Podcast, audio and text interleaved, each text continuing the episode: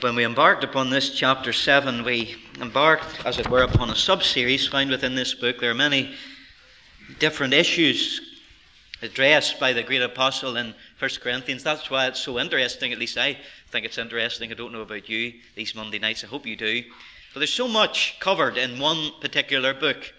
But in chapter 7, we've been slowing down, as it were, in order to really get everything that Paul is saying concerning marriage, relationships, celibacy, single life, those who are divorced, whether it is legitimate to be remarried, and also those who are widowed, and those we will be looking at later on who are virgins, and what they ought to do with regards to the things of God concerning the situations in which they find themselves in these personal relationships.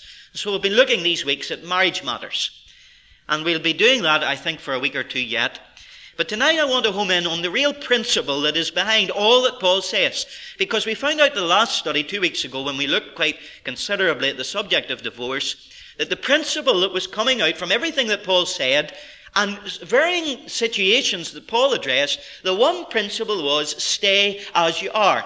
It is better to stay as you are than alter your circumstances. And so we're going to look at a few verses tonight that really if you like, unpack that principle behind all that Paul says in this chapter. And we begin reading at verse 4, 17 through to 24. But as God has distributed to every man, as the Lord has called everyone, so let him walk, and so ordain I in all churches. Is any man called being circumcised? Let him not become uncircumcised. Is any called in uncircumcision? Let him not be circumcised. Circumcision is nothing, and uncircumcision is nothing, but the keeping of the commandments of God. Let every man abide in the same calling wherein he was called. Art thou called being a servant? Care not for it, but if thou mayest be made free, use it rather. For he that is called in the Lord, being a servant, is the Lord's free man. Likewise also he that is called, being free, is Christ's servant. Ye are bought with a price. Be not ye the servants of men. Brethren, let every man, wherein he is called, therein abide with God. The grass is green on the other side is a condition that many of us fall foul of in our lifetime at some time or another. And I don't know whether there's anybody here this evening suffering from this. And when we think of it in the context of relationships and marriage and so on, and even some of the things that Paul touches in these verses that we've just read, perhaps there are some gathered with us this evening saying, Well, I wish I wasn't married. I wish I never got married. That would be a terrible thing to say, wouldn't it? But you know, there may be times that, even in the context of what Paul says, that it's easier at times to serve the Lord, that some of you may be tempted to say, well, if I didn't have the ties, the restrictions of a family home, a wife, a, a children, a husband, well, I could be on the mission field or something, or I could be evangelist roaming from house to house and hedge to hedge with the gospel. Some could say the opposite. Well, I feel I'm left on the shelf. And I wish I were married. Oh, if there was anything I would want, I would long to be married. Paul talks about slaves and masters in this passage. And perhaps some people are saying, well, I wish I was unemployed. I wish I hadn't work to go to in the morning. Or maybe you're unemployed and you think, well, I wish I was employed. I, I really want to be employed. And you're obsessed by this. Maybe you're obsessed by the job that you have, getting promotion within it, or maybe you would long for a better job or a job that you have true satisfaction in. And maybe the whole motivation for that is because you just would like a bit more money to buy some of the possessions you want, to have a more luxurious and affluent lifestyle. Now we have to be careful to say that some of those things are wrong. Not all of those things are wrong. But what is wrong, according to the New Testament, is to be preoccupied with those things. To let those things take over your life So much so that all you think about is those things, and you begin to change your external circumstances to achieve your one purpose and prime goal in life, no matter what that is. But what is definitely wrong is if you go further, just like the Corinthians did. And if you make the conclusion and the equation, well, if I only wasn't married, then I would be more spiritual. Or if I was married, or if I was married to a better Christian, they would encourage me in the faith and I would be more spiritual. Or if I wasn't married to a non-Christian the way I am, perhaps I would be able to be more spiritual and have a more spiritual home. If my husband was saved, perhaps if I went to a better church, if I had more of an education, if I had more money, if I had more things going for me, I, I might be more spiritual for the Lord Jesus Christ and for the furtherance of his gospel. That was akin to what the Corinthians were saying. And they made a fatal mistake. Not only to say those things, but they went a little bit further to drastically change their external circumstances in order to bring these things into being which they thought would make them more spiritual. This was the Corinthian problem. Equally today, some try and change society around us. They make the equation in their minds well, if only I could infiltrate society, even as a Christian, and change society, relieve poverty, help the sick, go to the lands where there's famine uh, and bring aid to them, well, well, then I would contribute a little bit more and it would make me more spiritual and it would make the world a better place. Now, both of these scenarios are fatal for the spiritual life and for your growth in maturity. Because both of them miss the fundamental point of why the Lord Jesus Christ came into the world. The Lord Jesus did not come to earth to instigate external societal revolution in this world. But the Lord Jesus came into the world in order to instigate spiritual revolution in the hearts and in the lives of individuals. And don't misunderstand me this evening. Although we seek as much as we can to influence always for the good and for the right wherever we are found in life from day to day, I hope none of us are foolish enough to think that we in some way can turn the world upside down to such an extent that we change fundamentally and philosophically this world system. You cannot do it. Even when the Lord Jesus Christ was face to face with Pilate in John chapter 18, he confessed to Pilate that that was not his goal in coming to earth. He said, My kingdom is not of this world. And although there's coming a day when his kingdom will come upon the earth in fulfillment to prophetic scriptures, the Lord Jesus in his first advent had come to set up a kingdom in men's hearts, not to change or instigate some external changes and revolutions in society and in the institutions and governments of our world, but rather to penetrate the hearts, the personal lives of individuals and change that way. I believe personally that Christianity cannot help radically affect society in which Christians are living, and that ought to always be the case. Institutions ought to be affected when Christians are living within a generation. But what we cannot fail to miss, is that the primary purpose of the gospel is internal. A change from within that affects without. Now, what I want you to see this evening is that the Corinthians were trying to eh, eh, change their external circumstances to affect themselves internally. They thought that by changing their externalities, they could become more spiritual. So, what was happening was the married were saying, well, if I could just get a justification for getting a divorce and not being married, well, then I'd be freed from all the sexual temptation that I have believed from my past life is so terribly sinful, and I could be free to be holy and righteous for the Lord. Those who were slaves were saying, Well, I don't believe it's right that I should be a slave.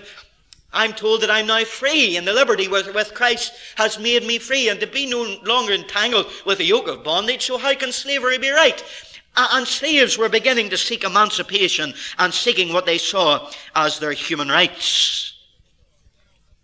But what we've got to see tonight from the teaching of Paul is that Christianity has not been brought to this world by the Lord Jesus Christ to destroy governments to destroy societies or to break up families.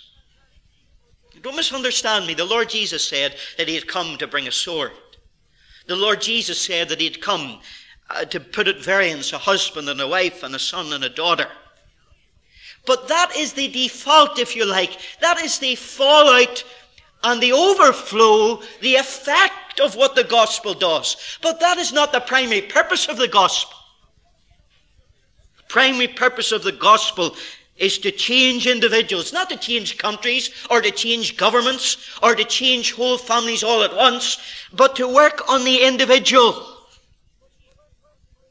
The main point that what Paul is bringing to us through this passage is Christians can be Christians anywhere in any situation. And although Christianity ought to bring, when Christians are living in a society, better government, better society, better families, the main point of what Paul is saying is being a Christian really means is that you can be a Christian anywhere in any situation, even if the government, the institutions, and your family is not changed. You see, you can be a Christian in a dictatorship. And you can also be a Christian, as you know, in a democracy.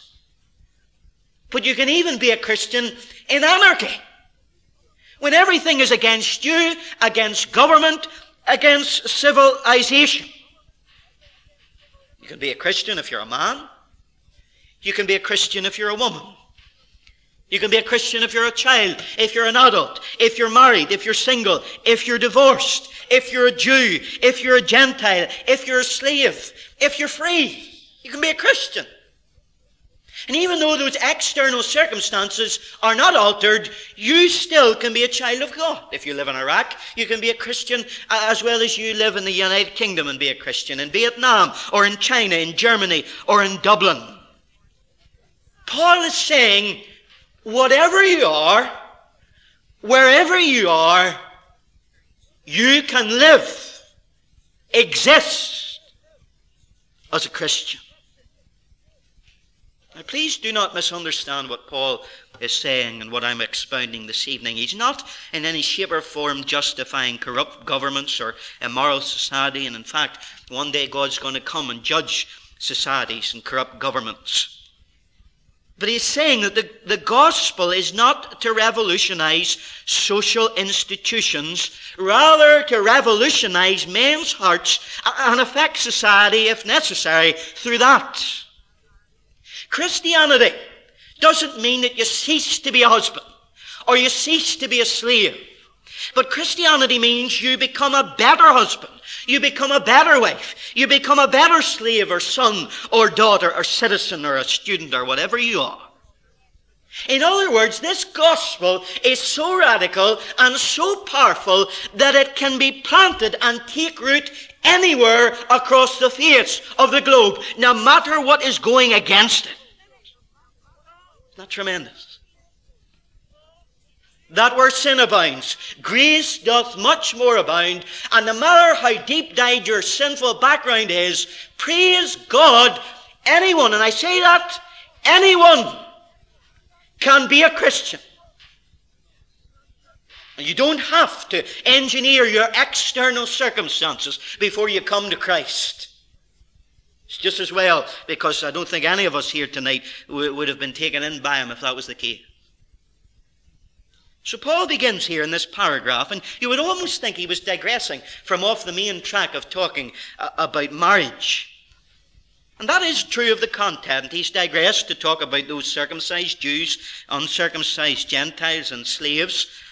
And although he's digressed with the content, the overall concern is still the same. And we'll see that. If you look at verse 15, Paul was talking about the mixed marriage. In other words, a Christian married to a non Christian. They got married and they were both non Christians, and then one of them was converted. And there was this situation where one was saved and one was not. And Paul says in verse 15, But if the unbelieving depart, let him depart. A brother or sister is not under bondage in such cases, but God has called us to peace. In other words, if you get converted and your wife or your husband is not converted, you're to seek to live with them in harmony and peace. And if that is not possible, the partner wants to leave and separate, you're to allow them to separate from you. But the common denominator and the fundamental operating factor is this that we are to live in peace. If you become a Christian and you want to push them away because they're not a Christian, that is not living in peace. That's a recipe for war and dissension. But equally so, if they want to leave you, they want to live their own life, you're to let them go, the Bible says, because that will only be the only way to have peace. Now, as Paul moves on from that idea of a mixed marriage, he unpacks this, this principle God has called us to peace. And now he picks up that theme and he presses it home. And this is the point that controls everything throughout this whole chapter 7 of 1 Corinthians.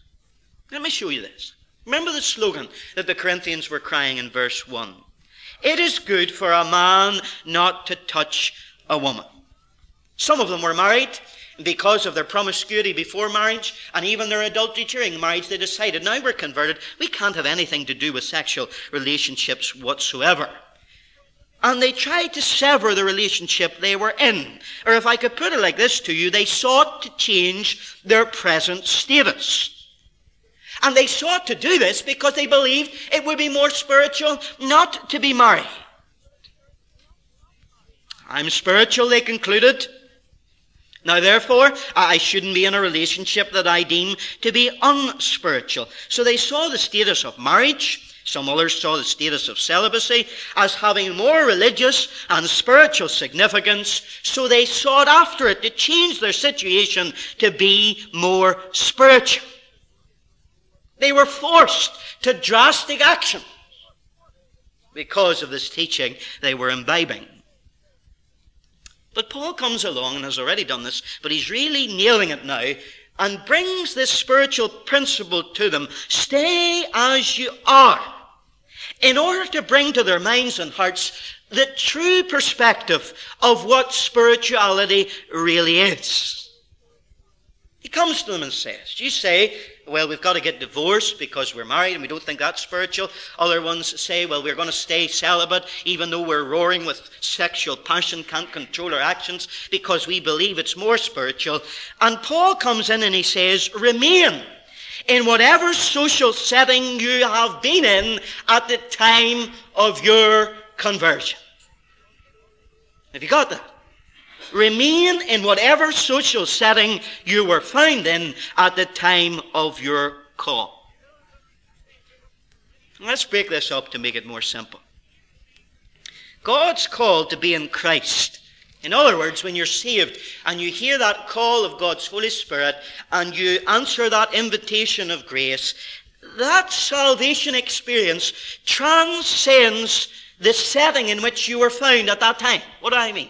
If you were an adulterer, like some of these, if you were a fornicator, like some of these, no matter what your background was, a thief, a murderer, an extortioner, you know the list that we've come across in this epistle, that conversion experience transcends all that. When you're forgiven, your calling in Christ transcends the setting and the circumstances that you were found in. But Paul tells us that not only does it transcend those circumstances, but it makes them irrelevant. Paul is saying that conversion creates such a change in the relationship that we have with God, one minute being in darkness, the next being in light, one minute being an enemy of God, the next being a friend and a son of God, that we don't need to change any of our relationships with people. Because the relationship with God has been changed so drastically, we don't need to start changing our externalities around us in our settings and our circumstances. You see, even our relationships are transformed in conversion. You might think, what's this boy talking about? He's going down a line here that I don't, I've never heard of. Well, look at verse 14. Remember this mixed marriage? One's converted, one's not converted. Here's the principle. The unbelieving husband is sanctified by the wife, and the unbelieving wife is sanctified by the husband. Else were your children unclean, but now are they holy. Here's this husband saved, perhaps the wife not saved. But the wife is sanctified now in her husband. The children are now made holy in the home. Now, they're not saved, they're not going to heaven. But because of this transcending relationship, where we're transformed when we're converted into Christ, it affects our relationships without us having to do anything about it. You see that? You don't need to divorce the wife to make her sanctified or to make you sanctified. You don't need to shun your children and throw them out the door. But conversion has actually changed the circumstances that you are in when you were converted. Now, why does Paul say that? This is why he says it. Because you're no better off in one condition or the other. Remember, we saw this in the week we, we spoke about celibacy and singleness. He said it's good, it is morally good for a man not to touch a woman to remain single, but it is equally morally good to be married. One is not better than the other, one is not more spiritual than the other, and he's saying exactly the same thing here. When you're converted, the relationships that you are in when you're converted are affected by your conversion. So much so that even if you weren't married to an unbeliever, even if your children weren't saved, one is not better than the other. You got it? It's understandable, but perhaps you envy the little Christian home your wife or your husband's not saved or some of your children are not saved and you envy that and, and you really feel, oh, the grass is greener on that side, that's for sure. Well, I know that that desire is worthy. And I encourage you to pray for their salvation, of course. But don't for one minute think that you in some way are less spiritual and that you would be more spiritual if you had the opposite scenario. That was the mistake that they were making. And so Paul moves now from this mixed marriage to illustrate it in two other kinds of social conditions. He talks about circumcision and he talks about the slave. And I believe that the lack of passion when he's describing these two things shows that it wasn't really a problem in Corinth, circumcision and uncircumcision. And maybe slavery was a bit of a problem, but I don't think it was too big a problem. Because Paul's lack of passion shows me that, that he's only using these things as an illustration. It's as if they're already convinced about these other things. And he's using them being convinced on these things to convince them that they don't need to affect their external circumstances with regard specifically to marriage. So, the issue of concern for the Corinthians was we, have to change our status. We have to change our situation and our circumstances. And so Paul comes and gives them an example of Judaism and, and the Gentiles, slaves and masters. And he comes and enshrines his whole argument in this phrase Stay as you are. Or a better translation, remain as you were when you were called in Christ. Verse 17. For this cause beg your pardon, wrong chapter, verse 17. But as God hath distributed to every man, as the Lord hath called every one, so let him walk. That word walk could be translated, let him remain as he was when he was called in Christ. And he opens the paragraph with this statement, let him remain he concludes the two illustrations, circumcision in verse 20, with that same statement. And in verse 25, he closes the whole thing by saying, Brethren, let every man wherein he is called therein abide. So I hope you're beginning to see the principle. But let's tease it out a bit more. First of all, the guiding principle in verse 17. And this is very easy to understand. He's saying, simple, live out your Christian lives in the situation where God called you because those things are relevant to your life in Christ. Can I put it like this? Here's a paraphrase of it. Do not be in a hurry to change the external circumstances of your life simply because you've become a Christian. You got it? Don't be in a hurry to change your external circumstances. Because now that you're saved, your setting has become relevant to your Christianity. And the fact is this, reading between the lines, God in His sovereignty has saved you at that moment of time, in that situation, to be in that scenario for your good and the good of others. The theme in these verses is very clear that it's the word calling. It's right throughout the whole passage. It's central to his argument. But let me outline what he means in this. First of all, calling describes conversion. Remember in chapter 1, verse 9, God is faithful by whom ye were called unto the fellowship of his Son, Jesus Christ our Lord. It speaks of the conversion experience. And that is chiefly what this definition is within this passage. And therefore, Paul is saying that when you were called, when you were saved, that call came to you as an individual personality in a given social setting. I don't know what your job is. I don't know what, what you were dabbling in. I don't know what your personal relationship was in the home or, or with a partner or whatever it may be. But in verse 18, twice, in verse 21 and 22, twice, he uses this word emphatically, calling, to mean when you were converted. So when God called you and saved you in your various situations and settings, when He saves you, He renders those situations now irrelevant. In other words, it doesn't matter what your situation is. For when God calls you, He says you're to remain in that situation. Change is not necessary. Stay as you are is the principle.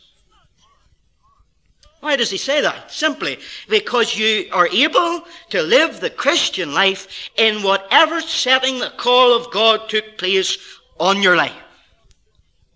On the other hand, because those settings are irrelevant, if they do change, a change takes place that's out of your control, or it's better for a change to take place at some times, time, that too is irrelevant. It's not a rule black and white. But, but God is just saying, when I call you, I've called you in a particular certain situation, scenario. It's better that for the meantime you stay in that situation and don't drastically change your circumstances. What you're not to do is seek a change as though it'll have some kind of spiritual significance. Paul says it does not.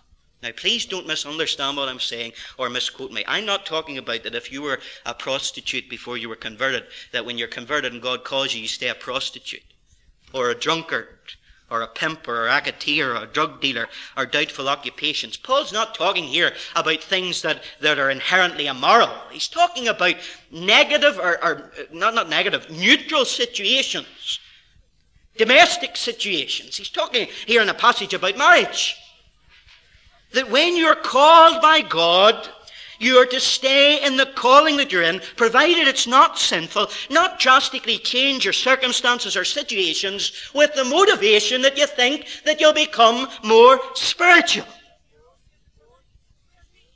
Paul is saying that God, by calling you in a situation, he is actually calling you to that situation. You understanding this? The situation becomes sanctified to you.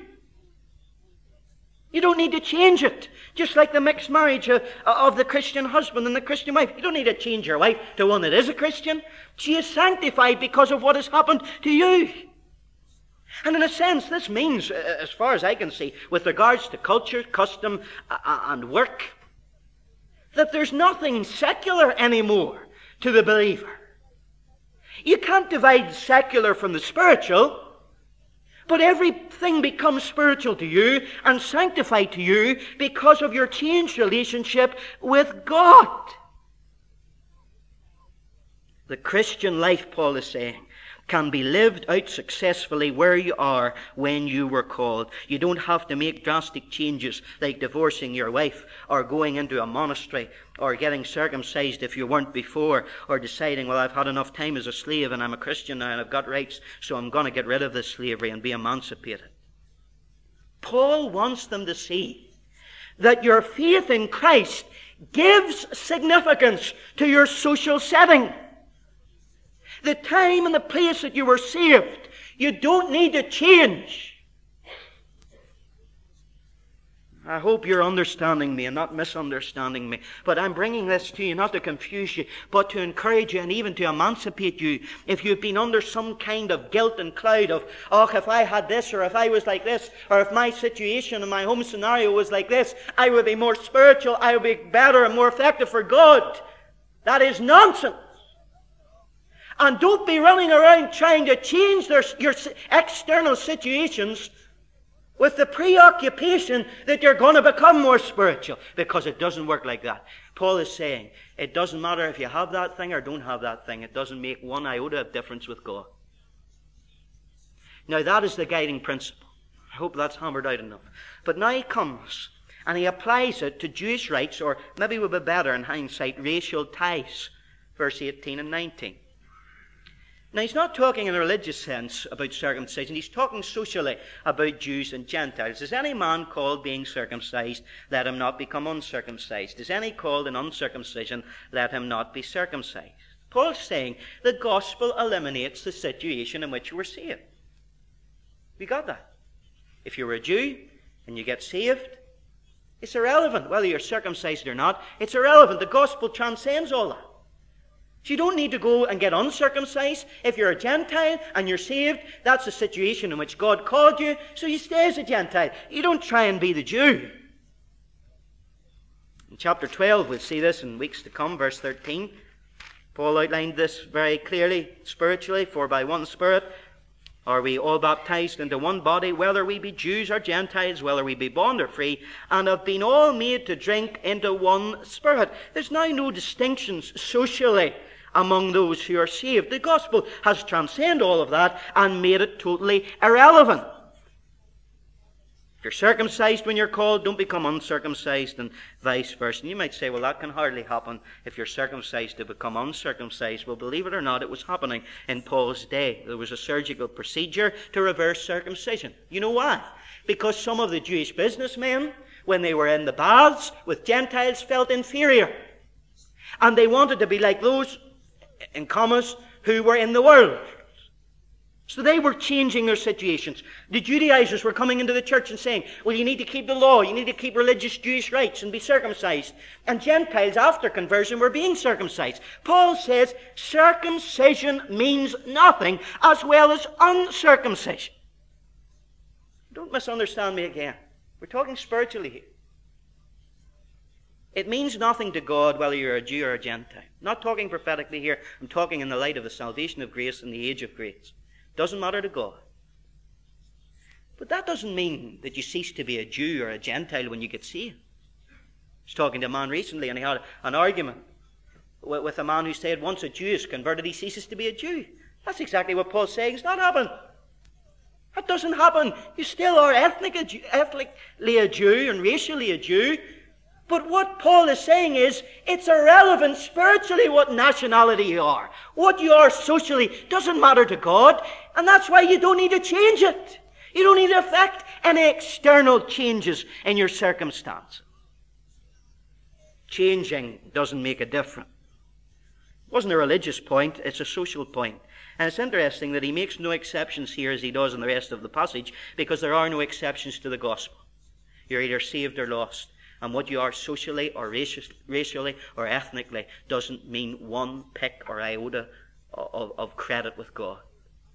It's a gospel of grace, and that's why Paul was so hard and determined on it. And you might say to me in Acts 16, verse 3, well, Paul got Timothy circumcised. That's right, he did. Do you know why he got him circumcised? He got him circumcised for a pragmatic reason, because those he was going to witness to wouldn't have even listened to Timothy. But then, when, when there are Jews saying, well, it does affect you spiritually, whether you're circumcised or not, when the Jews started to make it of religious significance, whether to do this or not, Paul is vehement in his opposition of it.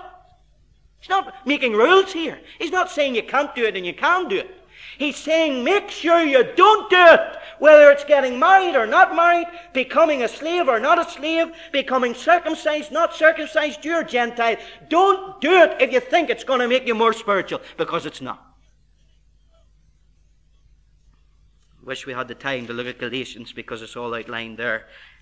But what Paul is just saying is it doesn't count spiritually. Verse 19 Circumcision is nothing, uncircumcision is nothing, but the keeping of the commandments of God. How astounding. If you were a Jew and you heard this great Jew, Paul the Apostle, speaking, saying circumcision is nothing, you would be devastated. Because for the Jews, circumcision was everything. It was a sign of God's covenant with his people. But Paul could see the danger it was to the gospel of grace. And I believe the Corinthians were able to see it. That's why he's using this example. It's a danger. You're not to see this as making you more spiritual. And now Paul says, you can see that, can't you, Corinthians? Now apply it to marriage. Now apply it to your relationships. Here it is. Marriage is nothing. Celibacy is nothing because they all belong to the categories that are irrelevant. Paul doesn't want to be misunderstood, like I don't. But he often was, and I'm sure I will be too. But he says at the end, but the keeping of the commandments of God. Now that doesn't mean circumcision or uncircumcision. It's a bad translation. What it's saying is this. What really counts is not circumcision or uncircumcision. Not the sociological conditions. But what counts is the commandments of God. And he sees the commandments of God not the, as the ritualistic ceremonial keeping of the law, but rather as the ethical life of the blameless, perfect believer in holiness and righteousness of God in a world that is dying and damned. That's what he sees as important. See, the danger was that these antinomian Christians in Corinth, that means people that didn't believe in the law. In other words, they thought they could do absolutely everything, every sin going. He didn't want to give them some kind of a license and say, well, it doesn't matter whether you keep the commandments of God or not. He wants them to know these ritual things are irrelevant. The situation you find yourself in when you're saved are irrelevant. But that doesn't negate us from keeping the commandments of God as Christians. Then, after he applies this to Jewish racial ties, he applies it to the social situation, verse 20 to 24. And again, calling here doesn't mean if you're called to be a slave. In other words, that's your calling and vocation. That's not what it means. It means if you're called to be a Christian when you're a slave. That's the sense of the Greek there. You're to live out your Christian calling in Christ in the situation of your calling vocationally. Where God has called you in Christ, you're to stay in that situation. Because your Christian faith sanctifies your vocational calling. You notice the difference of how he says this here. He doesn't say stay as you are, but he says don't let it trouble you. If you're called in the Lord, being a servant, verse 21, care not for it. That doesn't mean don't, don't care uh, uh, two hoots about it. It means don't be anxious. Don't let the thing trouble you that you're now a Christian and you're also still the slave. Uh, why does he not say stay as you are? Simply because you have no choice to stay as you are if you're a slave. It's not in your hands, it's in your master's hands. But what Paul is saying is whether he lets you free, whether he keeps you, don't let it trouble you. It's the same point made in a different way. But he, he, he, gives an exception, and he says, verse 21, But if thou mayest be made free, use it rather. In other words, if you're a slave and you're kept a slave, well, don't worry about it. Be content. But if you're made free, use the opportunity for freedom for the best of your ability. So you see that this isn't a rule he's laying down, that you have to do this and you can't do that. But he's saying, whatever way you're called, stay in that calling. And if there's an occasion to better your circumstance, that's the exception. But realize that you can be a Christian in the very situation in which God has saved you, in which you're in tonight, apart from sin, of course. You can thrive as a child of God, and God can bless you, and you don't need to change your externalities to be more spiritual. When God called you, you aren't given a new occupation, but your old occupation is given a new significance. That's what Paul is saying. Now let's break this down so as we understand. Let's look at the first illustration again circumcision. To be circumcised, Paul says, don't change your situation if you're circumcised. To the uncircumcised, he says the same thing. Don't change your situation. What's the reason for saying those two same things in two different situations? Because neither of them count spiritually with God. They don't make any difference. What's Paul's conclusion? Stay in your calling. Stay as you are. The second illustration is slavery. To the slave, he says, don't be concerned about your situation as a slave.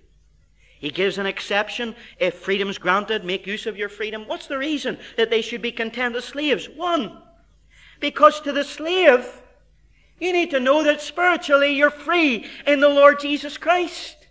22. For he that is called in the Lord being a servant is the Lord's free man. Doesn't matter that you're found as a slave when you become a Christian because you're free in Christ. To the free person, he says, well, if you're a Christian, Ye are bought with a price, verse 23. Be not ye the servants of men.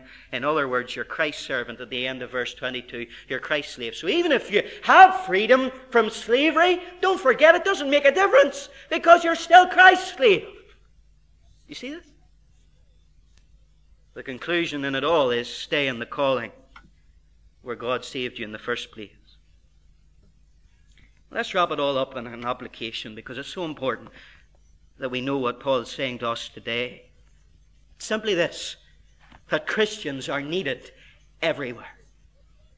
Christians are needed in every situation among people who are servants, among the masters, among workers and employers, the poor as well as the rich, the lowly as well as the high.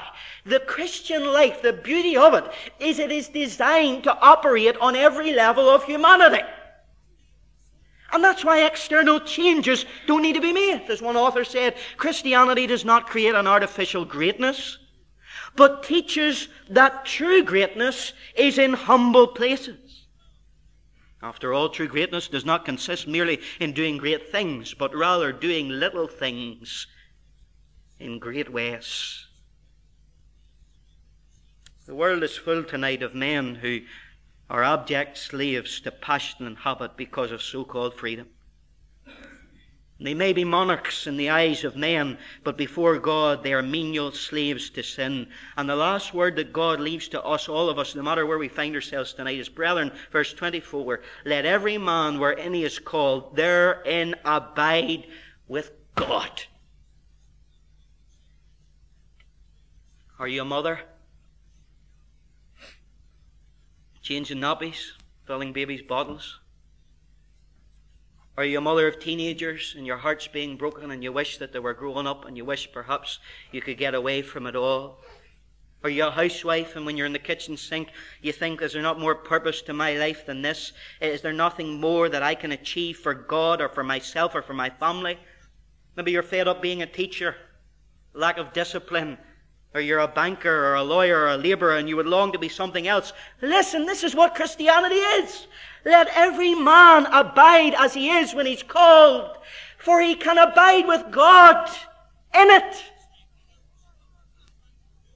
No matter how menial it is, if you add God to your life, you immediately subtract all the evils. No matter where you are, no matter what you're doing, the proverb is true that you can bloom where God has planted you, for that's where God has called you. You don't need to take drastic actions to alter your circumstances thinking that, that it'll make a difference and you'll be more spiritual. It won't do that, and it certainly won't bring more joy to you. Listen to what Robinson Crusoe says. Great scholar he is on his deserted island after his heart had been changed by finding a Bible in a, a chest and opening it up and reading it that had been salvaged from his shipwreck. This is what he wrote. I learned to look more upon the bright side of my condition and less upon the dark side, and to consider what I enjoyed rather than what I wanted. And this gave me sometimes such secret comforts that I cannot express them and which I take notice here to put those discontented people in mind of it who cannot enjoy comfortably what God has given them because they see and covet something that He has not given them. All our discontents about what we want appeared to me to spring from the want of thankfulness for what we have. What situation do you find yourself in? I know it's not the most desirable. I know you wouldn't have planned it that way. I know you didn't even choose it, but contentment is realizing that God has already provided everything we need for our present happiness. Listen to this story. Once upon a time, there was a stonecutter who lived alone. Though he had acquired great skills, he was very poor. He lived in a tiny bamboo hut and wore tattered clothing, and one day as a stonecutter, he worked with his hammer and chisel upon a huge stone, and he heard a crowd gathering along the streets. By their shouts, he could tell that the king was coming to visit his humble village, and joining in the procession, the stonecutter gazed in awe as the king, dressed in marvelous silk, was greeted by his subjects. Oh, how I wish I had the power and glory of the king, he thought. He has soldiers at his command. There's no one more powerful than the king. His cry was heard in heaven, and immediately the humble stonecutter was transformed into a powerful king. He found himself riding on a great horse, waving at the crowds of people who had flocked to see him. This is power, he thought. As the summer progressed, however, the new king watched the effects of the heat upon his people. Men and animals became weary in the summer sun. The plants withered under the powerful rays of the sun. And as he looked at the sky, the new king realized that the sun was more powerful than the earthly ruler. How I wish I were as powerful as that, he thought. I wish I were the sun. And immediately his wish was granted, and the stonecutter relished his new role as the sun, and he gloried in the power he felt as he surveyed the kingdoms below. He sent his bright rays to the earth. He watched kings and princes hide under their parasols. He watched his powerful warriors became weak under his gaze. Even the crops in the field were under his command. And then one day, a tiny cloud moved over the land shielding the earth from the sun's bright rays. Seeing that, here was something more powerful, he thought, I want very much to be a cloud. Again, his wish was granted, and he blocked the sun himself. He felt so important. He gathered all his strength, becoming a gigantic cloud, and he began to pour down rain on the earth. And rivers fo- that were formed previously were no more, and water flooded the streets of the cities and the farmland. Everything, trees, animals, people, seemed to, to, to be awed by his power. Only the massive rocks were unswayed. Again, he had discovered something more powerful than he. There is nothing, he thought, as powerful as a rock. How I wish I were a huge stone. And his wish was granted. And as a stone, there he sat in the countryside, motionless and powerful, unmoved by sun or wind or rain. And he felt exempt from all the forces that shape the existence of those around him. And then one day a man approached carrying a bag. When he stopped, he pulled out a chisel and a hammer and he began to chip away at the rock. Realizing that the man with the tools was more powerful than any rock, he cried out, Oh, I want to be a stonecutter. Once again, the heavens heard his cry, and he became a stonecutter. Once again, he lived in a bamboo hut and made his living with hammer and chisel. But this time, he was content. Hebrews says, Let your conversation be without covetousness, and be content with such things as ye have. For whatever they are, he hath said, I will never leave thee, nor forsake thee.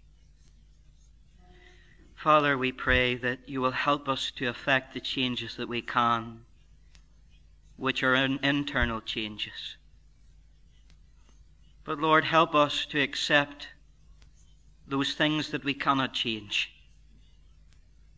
Those situations that we may have found ourselves in when we were converted and have been such a pain and a burden to us. Perhaps, our Father, we have looked over the fence and said, Oh, if I could be like them. But Lord, you know. And your word has taught us tonight that that is foolish. For we are in Christ, and Christ is in God, and we have all things. And Lord, I just pray tonight that you would lift the burden from some souls here tonight. Those who are striving for something that they think is spirituality that cannot be achieved. That they would accept the grace of God and all the riches that are in Him now. And help us, our Father, not to lose the joys of today for discontent about tomorrow. And let us realize that at this moment we have everything that we need to be satisfied in Him. Take us now to our homes, we pray. For Christ's sake. Amen.